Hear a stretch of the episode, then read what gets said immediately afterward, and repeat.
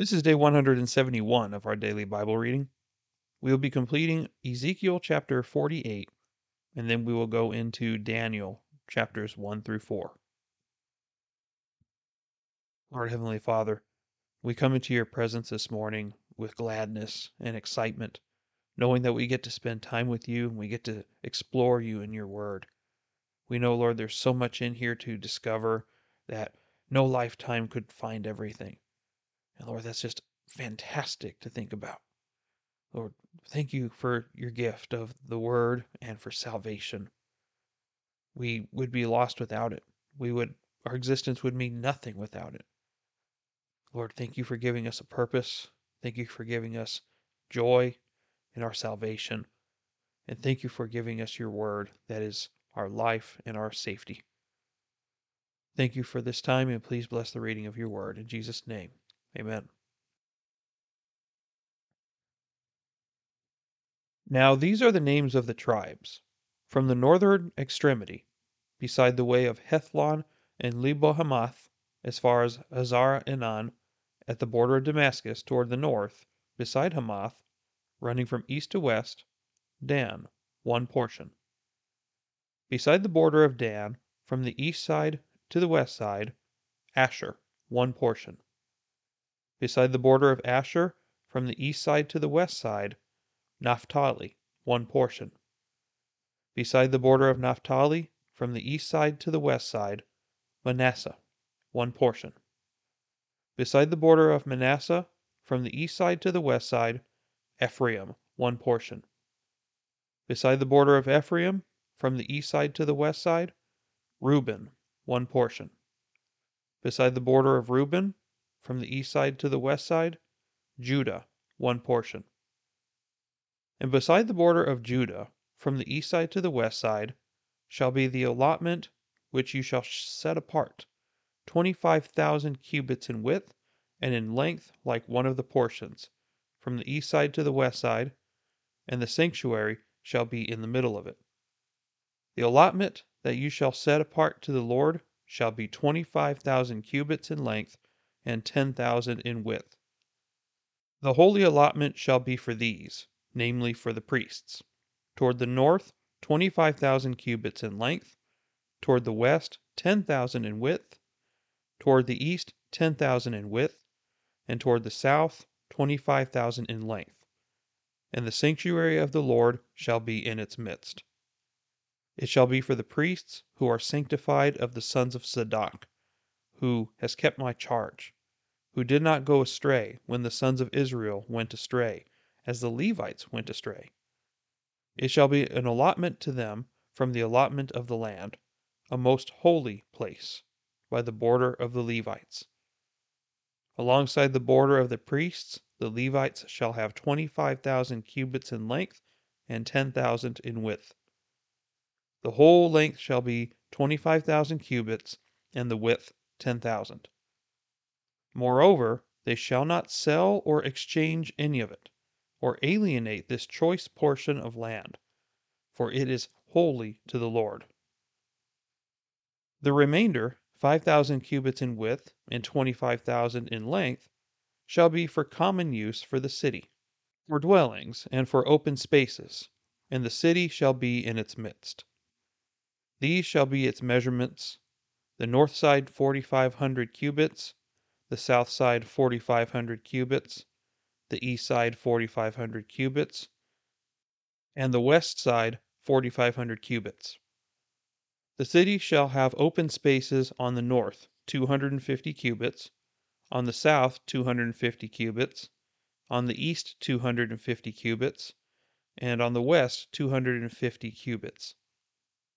The remainder of the length alongside the holy allotment shall be ten thousand cubits toward the east, and ten thousand toward the west.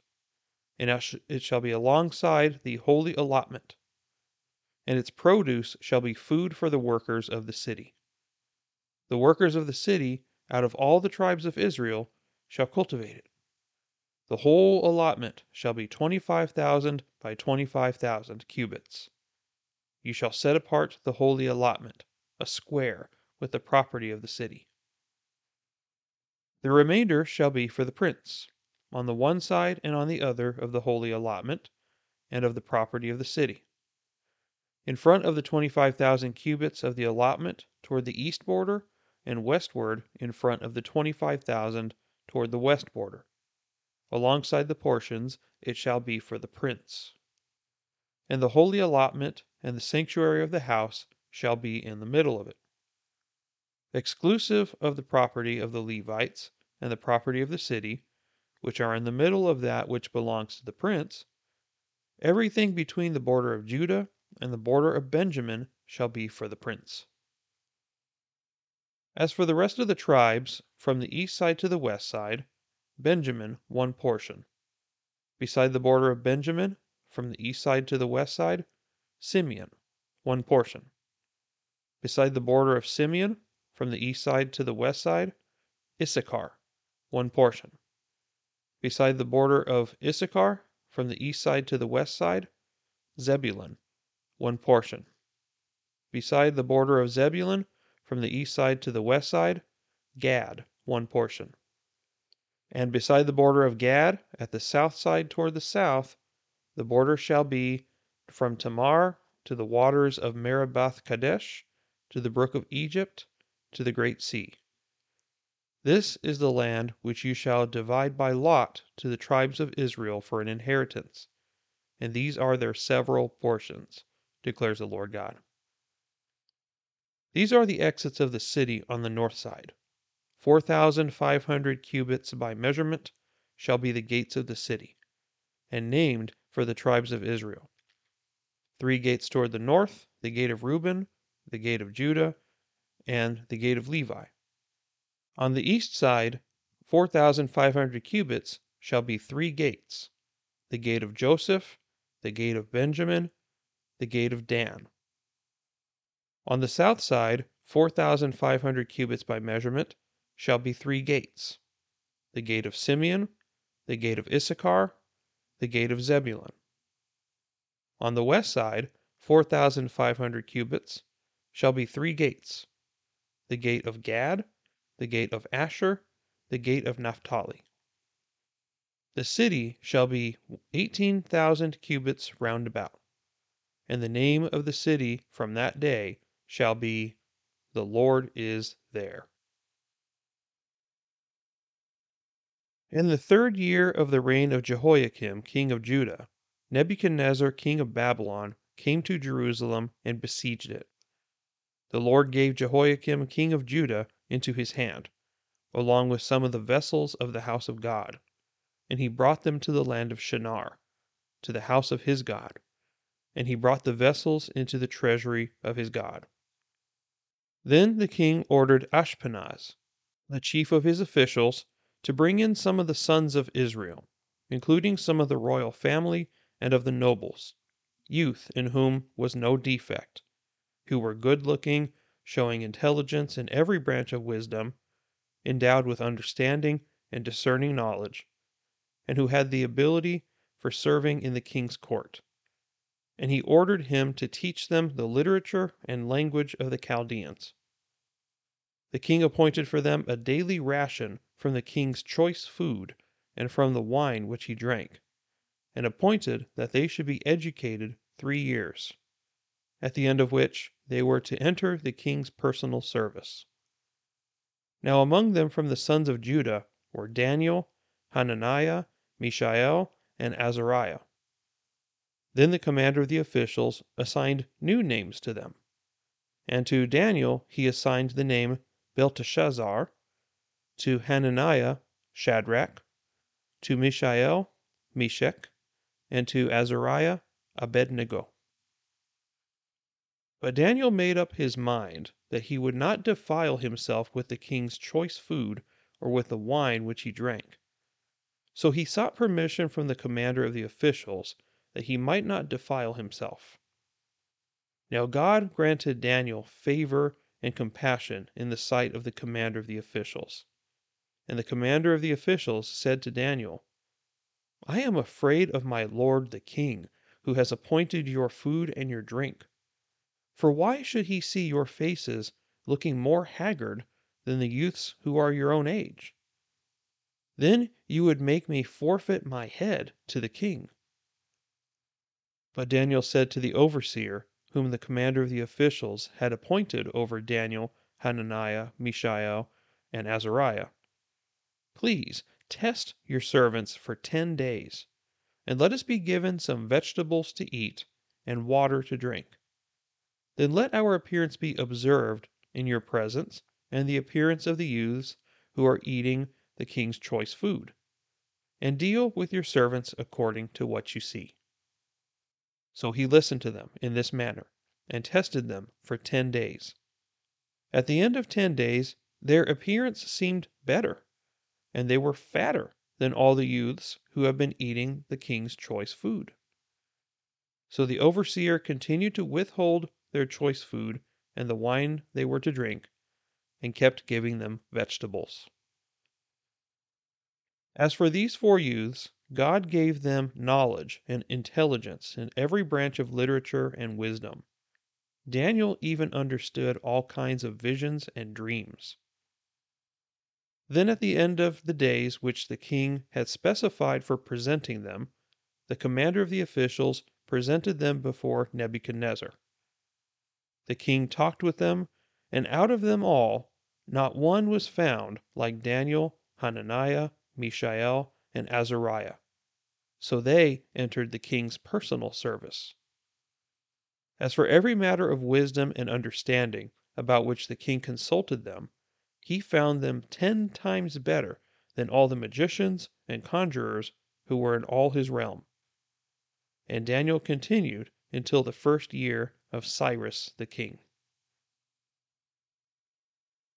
Now, in the second year of the reign of Nebuchadnezzar, Nebuchadnezzar had dreams, and his spirit was troubled, and his sleep left him.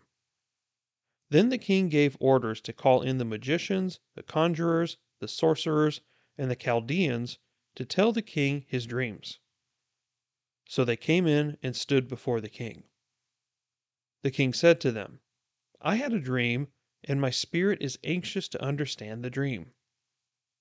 Then the Chaldeans spoke to the king in Aramaic O king, live forever. Tell the dream to your servants, and we will declare the interpretation. The king replied to the Chaldeans the command for me is firm. If you do not make known to me the dream and its interpretation, you will be torn limb from limb, and your houses will be made a rubbish heap. But if you declare the dream and its interpretation, you will receive from me gifts and a reward and great honor. Therefore, declare to me the dream and its interpretation.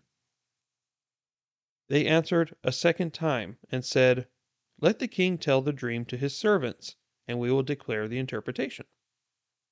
The king replied, I know for certain that you are bargaining for time, inasmuch as you have seen that the command for me is firm, that if you do not make the dream known to me, there is only one decree for you. For you have agreed together to speak lying and corrupt words before me until the situation is changed. Therefore, Tell me the dream, that I may know that you can declare to me its interpretation. The Chaldeans answered the king and said, There is not a man on earth who could declare the matter for the king, inasmuch as no great king or ruler has ever asked anything like this of any magician, conjurer, or Chaldean. Moreover, the thing which the king demands is difficult, and there is no one else who could declare it to the king except gods, whose dwelling place is not with mortal flesh. Because of this, the king became indignant and very furious, and gave orders to destroy all the wise men of Babylon. So the decree went forth that the wise men should be slain, and they looked for Daniel and his friends to kill them. Then Daniel replied with discretion and discernment to Arioch, the captain of the king's bodyguard, who had gone forth to slay the wise men of Babylon. He said to Arioch, the king's commander, For what reason is the decree from the king so urgent? Then Arioch informed Daniel about the matter. But Daniel went in and requested of the king that he would give him time, in order that he might declare the interpretation to the king. Then Daniel went to his house and informed his friends, Hananiah, Mishael, and Azariah, about the matter, so that they might request compassion from the God of heaven concerning this mystery, so that Daniel and his friends would not be destroyed with the rest of the wise men of Babylon. Then the mystery was revealed to Daniel in a night vision.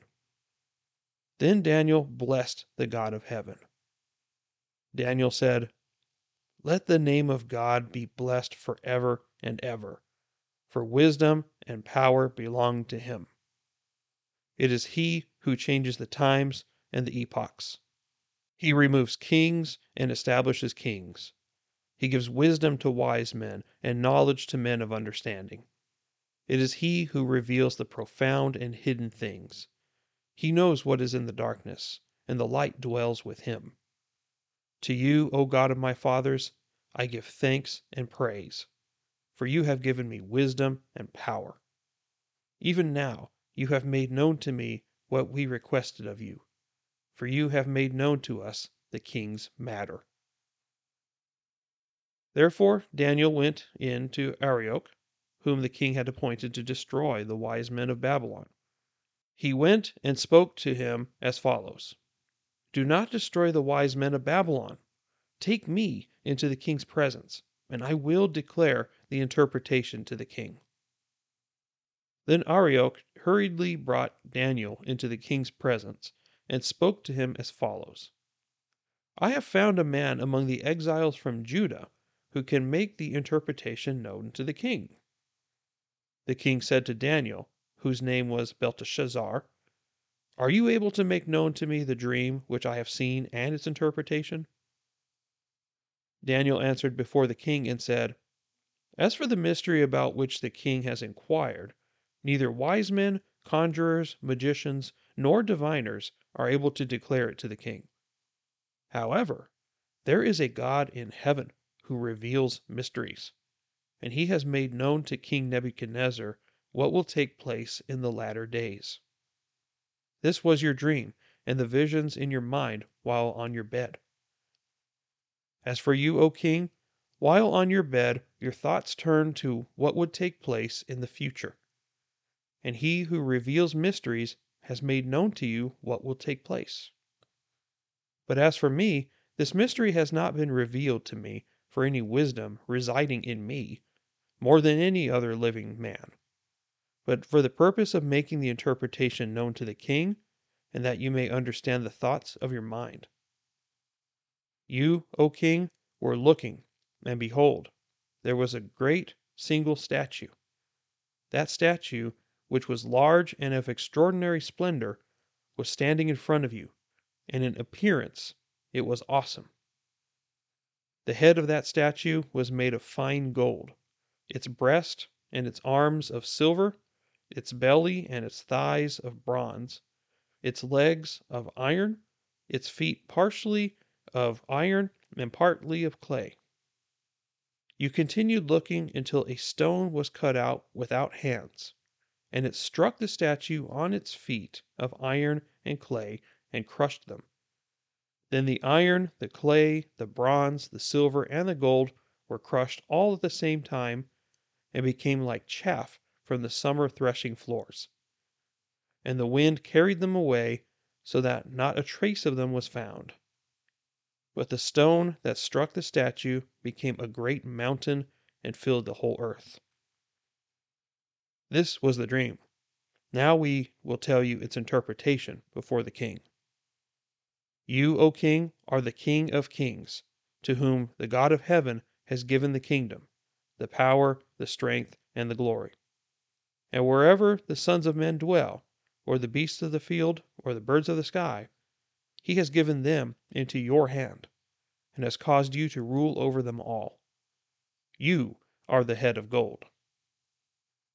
After you, there will arise another kingdom inferior to you then another third kingdom of bronze, which will rule over all the earth.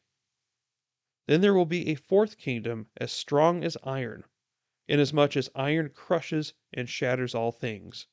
So, like iron that breaks into pieces, it will crush and break all these in pieces. In that you saw the feet and toes, partly of potter's clay and partly of iron, it will be a divided kingdom. But it will have in it the toughness of iron, inasmuch as you saw the iron mixed with common clay. As the toes of the feet were partially of iron and partly of pottery, so some of the kingdom will be strong, and part of it will be brittle. And in that you saw the iron mixed with common clay, they will combine with one another in the seed of men. But they will not adhere to one another, even as iron does not combine with pottery. In the days of those kings, the God of heaven will set up a kingdom which will never be destroyed, and their kingdom will not be left for another people. It will crush and put an end to all these kingdoms, but it itself will endure forever. Inasmuch as you saw that a stone was cut out of the mountain without hands, and that it crushed the iron, the bronze, the clay, the silver, and the gold, the great God has made known to the king what will take place in the future. So the dream is true, and its interpretation is trustworthy. Then King Nebuchadnezzar fell on his face and did homage to Daniel, and gave orders to present to him an offering and fragrant incense.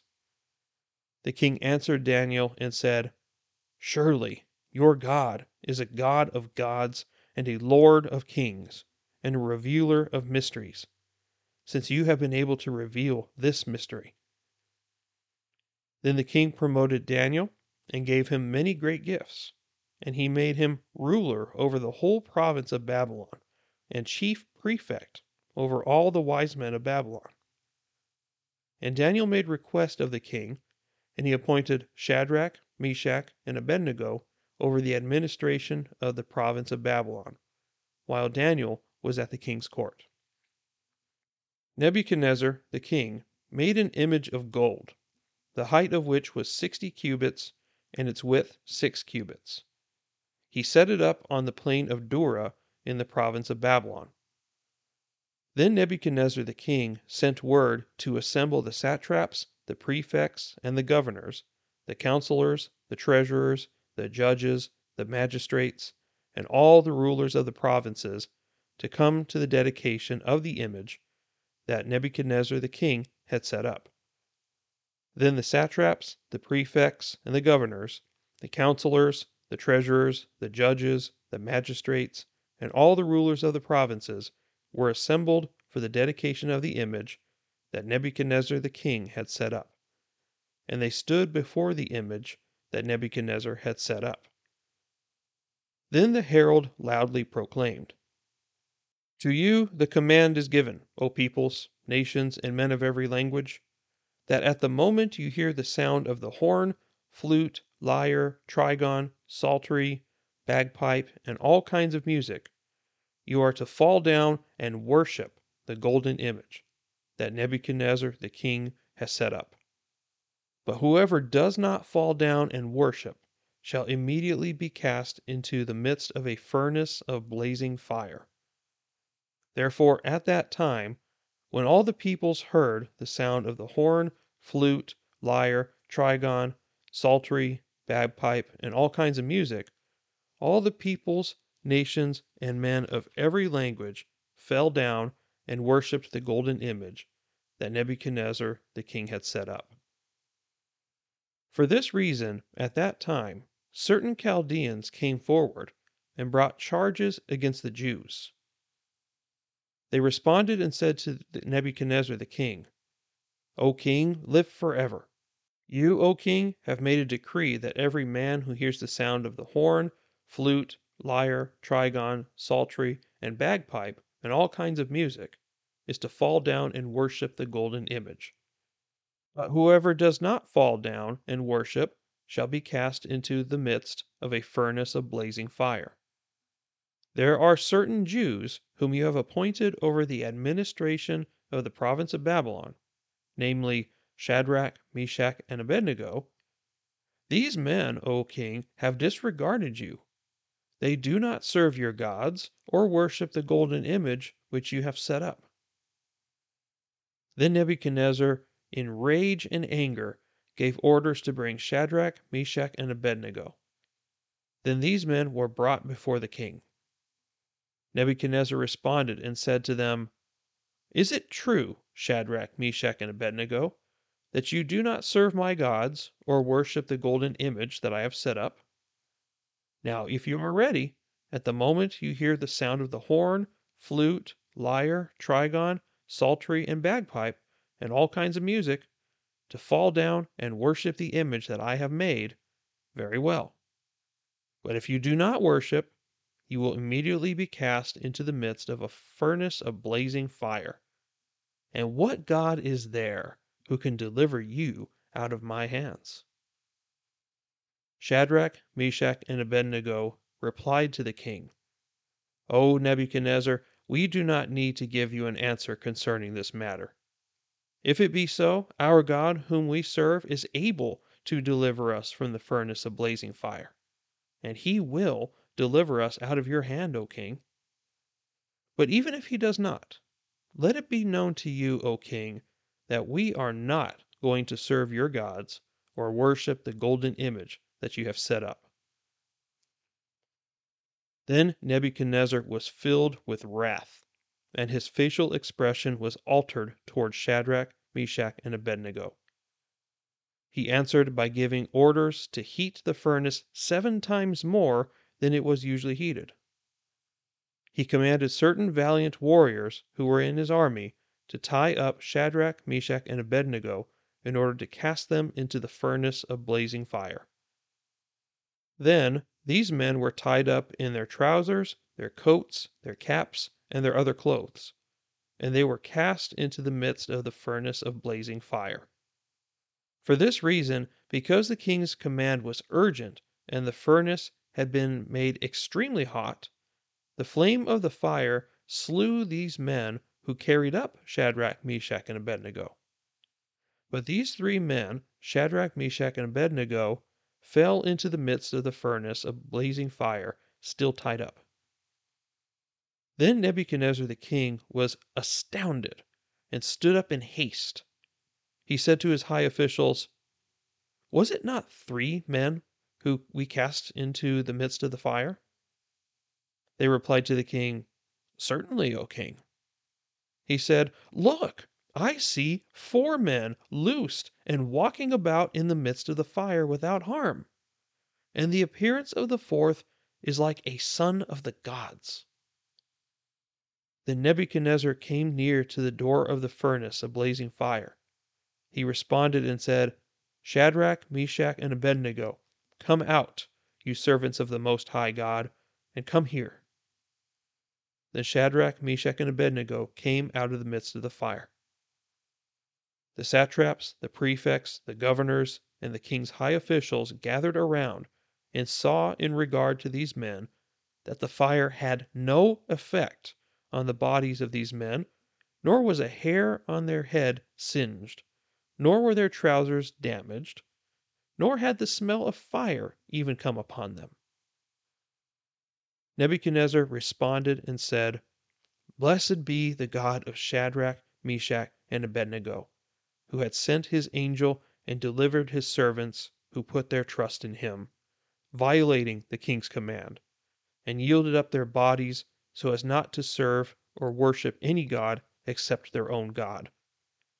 Therefore I make a decree that any people, nation, or tongue that speaks anything offensive against the God of Shadrach, Meshach, and Abednego shall be torn limb from limb, and their houses reduced to a rubbish heap inasmuch as there is no other God who is able to deliver in this way.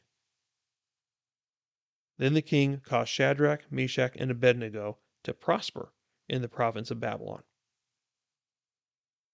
Nebuchadnezzar the king to all the peoples, nations, and men of every language that live in all the earth. May your peace abound. It has seemed good to me to declare the signs and wonders which the Most High God has done for me. How great are his signs, and how mighty are his wonders! His kingdom is an everlasting kingdom, and his dominion is from generation to generation. I, Nebuchadnezzar, was at ease in my house, and flourishing in my palace. I saw a dream, and it made me fearful. And these fantasies, as I lay on my bed, and the visions in my mind, kept alarming me. So I gave orders to bring into my presence all the wise men of Babylon, that they might make known to me the interpretation of the dream. Then the magicians, the conjurers, the Chaldeans, and the diviners came in, and I related the dream to them, but they could not make its interpretation known to me. But finally, Daniel came in before me, whose name is Belteshazzar, according to the name of my God, and in whom is a spirit of the holy gods. And I related the dream to him, saying, O Belteshazzar, chief of the magicians, since I know that a spirit of the holy gods is in you, and no mystery baffles you, tell me the visions of my dream which I have seen, along with its interpretation. Now these were the visions in my mind as I lay on my bed. I was looking, and behold, there was a tree in the midst of the earth, and its height was great. The tree grew large and became strong, and its height reached to the sky, and it was visible to the end of the whole earth. Its foliage was beautiful, and its fruit abundant, and in it was food for all. The beasts of the field found shade under it, and the birds of the sky dwelt in its branches, and all living creatures fed themselves from it. I was looking in the visions in my mind as I lay on my bed, and behold, an angelic watcher, a holy one, descended from heaven. He shouted out and spoke as follows Chop down the tree and cut off its branches, strip off its foliage and scatter its fruit. Let the beasts flee from under it and the birds from its branches. Yet leave the stump with its roots in the ground, but with a band of iron and bronze around it in the new grass of the field. And let him be drenched with the dew of heaven, and let him share with the beasts in the grass of the earth.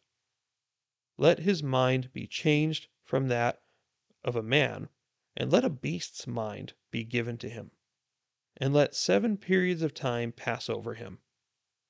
This sentence is by the decree of the angelic watchers, and the decision is a command of the holy ones, in order that the living may know that the Most High is ruler over the realm of mankind, and bestows it on whomever he wishes, and sets over it the lowliest of men. This is the dream which I, King Nebuchadnezzar, have seen. Now you, Belteshazzar, tell me its interpretation inasmuch as none of the wise men of my kingdom is able to make known to me the interpretation. But you are able, for a spirit of the holy gods is in you. Then Daniel, whose name was Belteshazzar, was appalled for a while, as his thoughts alarmed him. The king responded and said, Belteshazzar, do not let the dream or its interpretation alarm you. Belteshazzar replied, my lord, if only the dream applied to those who hate you, and its interpretation to your adversaries.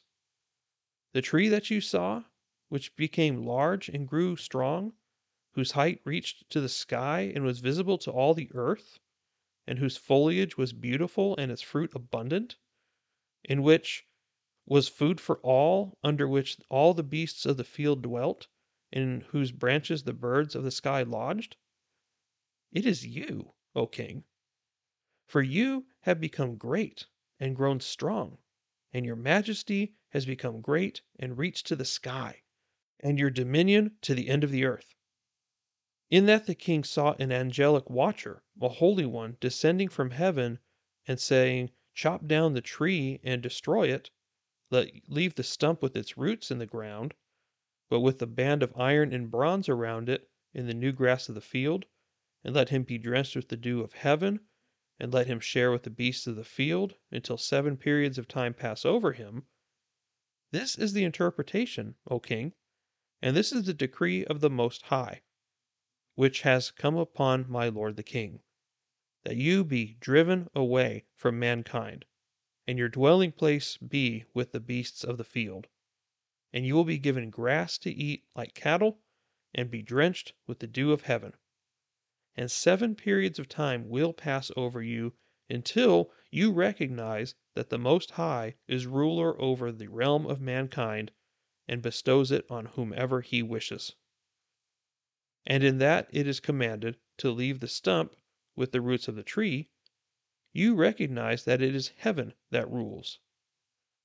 Therefore, O king, may my advice be pleasing to you. Break away now from your sins by doing righteousness, and from your iniquities by showing mercy to the poor, in case there may be a prolonging of your prosperity. All this happened to Nebuchadnezzar the king. Twelve months later, he was walking on the roof of the royal palace of Babylon. The king reflected and said, Is this not Babylon the Great, which I myself have built as a royal residence by the might of my power and for the glory of my majesty?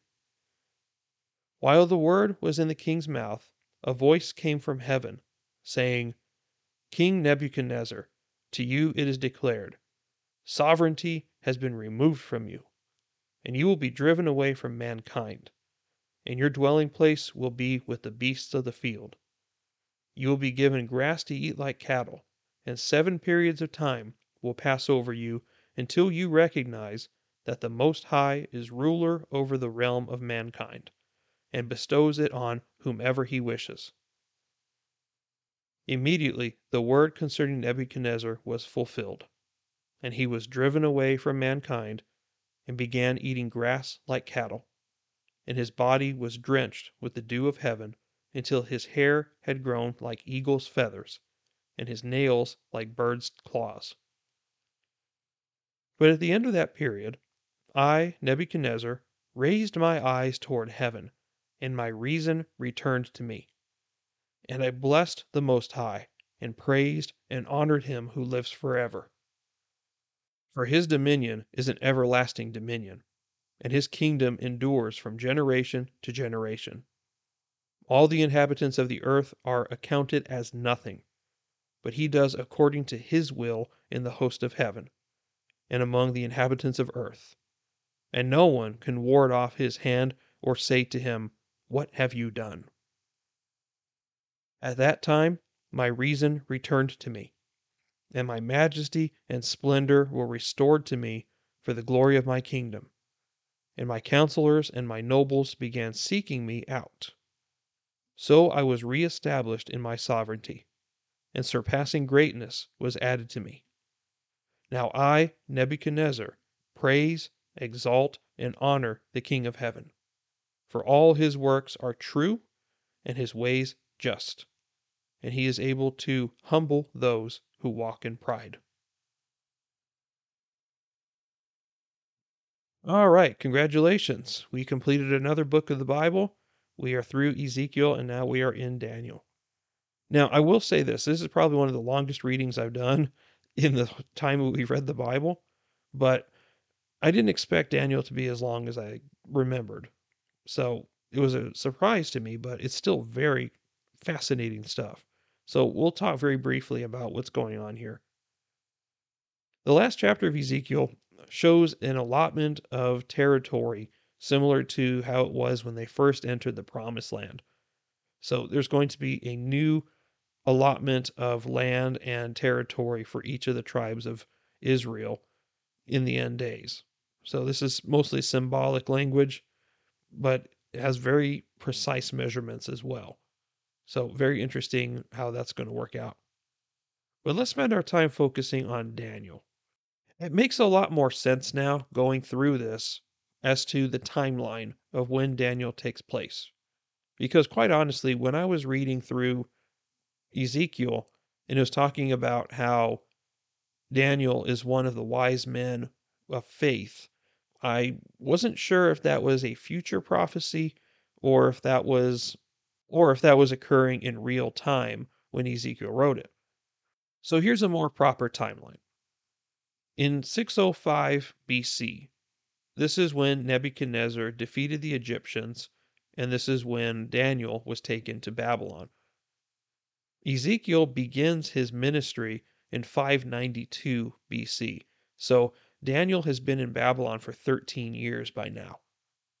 Now, from what we can gather, he was a teenager when he went into Babylon. So at this point, he has done some amazing things and he has given himself much fame by the time Ezekiel took over the ministry. So it wasn't a surprise, nor was it a future event for Daniel to be mentioned. And so I stand corrected in my understanding of this scripture. Let's be clear, though, that Daniel going into Babylon is not the same thing as Jerusalem being conquered, because Daniel was apparently not from Jerusalem. Because when Ezekiel started his prophetic ministry, six years after that is when Nebuchadnezzar conquered Judah. So at that point, that's when we see what happened in the book of Jeremiah. So it's not in chronological order, if you could tell. The records show that Daniel was taken to Babylon in 605 BC, and then Daniel was recorded as dying in 536 BC. So he was there for quite some time. For, what is that, 69 years? So he lived to be in his 80s, most likely. So that's good ripe old age in those days. Now, the stories in Daniel are always so interesting to me because I have a lot of fond memories listening to them as a child and hearing them in church all the time is in Sunday school and all that. And here's the overarching theme of things that you can see from both Daniel in chapter 1 as well as from chapter 3 when his friends stand up against Nebuchadnezzar. No matter what happened in their lives, they did not sacrifice their integrity and their faith in God. That is probably the most overarching thing that we need to take away from that today. No matter what your situation is going on in life, it's probably nowhere near as bad as what Daniel and his friends went through. They were captured as prisoners of war and taken into a foreign land, and they were made to serve in the king's court. But they had to be perfect, and God gave them marvelous abilities, and He protected them but it's because of how they have responded to God. They trusted that God was going to take care of them. They trusted that God was able to speak these dreams and interpret them. They believed that God could rescue them from the flaming furnace, and that by holding fast to their integrity and refusing to worship an idol, they were going to be blessed by God. And like they said as well, even if he doesn't, we will refuse to bow to this idol. That is how we need to be. If you want a godly example, here it is. Not only that, but we saw in chapters 2 and 4 that God is the one who reveals the future. He is the only one who can do that. Demons and all those, they use things like tarot cards, palm readings, the zodiac, astrology, all that stuff, seances, it's all fake. They are more intelligent than we are, and they know patterns very well of how humans are. So they can make good predictions, but they're not 100% accurate. Only God knows the future, and only God knows the heart and the mind of people. Satan cannot do that. And so he's limited in that effect, but he still can manipulate us plenty well because we are foolish creatures. But not only that, but we also see that doesn't matter who you are. We see two different things in chapter 4. We see that, for one, God appoints people into their positions of authority. This is not the first time we've seen that, and it won't be the last. The New Testament talks about it plenty. God establishes all authority. Nebuchadnezzar was used by God for his purposes, and then God wanted to get his attention. And he was so proud and so arrogant that he refused to see that God was the one who delivered him, even after seeing those two amazing things the interpretation of the dream, as well as the delivering from the fiery furnace. Despite that, he still did not submit himself to the God of heaven. He is the only God. And that's why you see in chapter 4, when he's addressing Daniel, you have the spirit of the holy gods still holding on to his polytheism. So there's something very wrong with that. And God did it in the most amazing way to humble this man, to make him like an animal for seven years, walking on his hands and knees, I can imagine, eating grass, just with an animalistic instinct. It's hard to imagine because we've never seen anything like it. God will humble the proud, and he puts people into authority that he chooses. God is sovereign over all creation. There's nothing that escapes him, and all authority is established by him, even the bad ones. And that's kind of hard to swallow sometimes, but even the bad ones are established by him. So we must submit to our earthly authorities as long as there is no conflict between what God's word says and what they're doing. If there is a clear conflict, for example, something like abortion, right? Or homosexuality, those things that God speaks directly about in the Word of God, if he says that they are an abomination to him, therefore we should not accept those things. We should outright reject them. We should not practice them ourselves, and we should not be tolerant of it either. So there's a very fine line that is between God's word and the earthly authorities. If they cross the line, we have to obey God over man. It's that simple. It's not always easy to do because of the earthly consequences. But if we trust God like these men did, despite what they went through, they knew that God could deliver them. They trusted in the Lord of heaven. Can we say the same? Can we trust God the same way that these men did? I don't know. I really hope the answer is yes. And if not, then pray that God will give you that faith but you have to devote yourself to Him. This is not just something that comes from sitting on the sidelines. You have to be active in this endeavor. The last thing that I'm going to talk about is the statue itself from the dream of Nebuchadnezzar. Those different distinctions between the different portions of the statue represent a very real set of empires that we have seen throughout history. So we saw that at the very beginning, when Daniel's explaining the dream to him in chapter 2, that the gold head is represented as being Babylon, which is led by Nebuchadnezzar at this time. Then it says, after him, there will be another kingdom that is inferior to him. And this is where the silver comes in the breast and the arms of silver. This is represented by the kingdom that comes after Babylon. And we've already seen who that is. That is the kingdom of the Persians. The Persian Empire is the nation uh, that represents the silver. The belly and the thighs of bronze stood for Greece, which is going to be later on in history. They are going to conquer the world through Alexander the Great. And this is going to take place around 333 BC. Then you have a fourth kingdom, which is represented by iron. And this one is the Roman Empire. The Roman Empire is the one that rules with an iron fist. Now, the final portion where it talks about iron mixed with clay. So it is better to say it like this that it will be composed of strong peoples and weak ones. So what he alludes to is that there's going to be some strong ones and there's going to be some weak kingdoms in between now and the end times.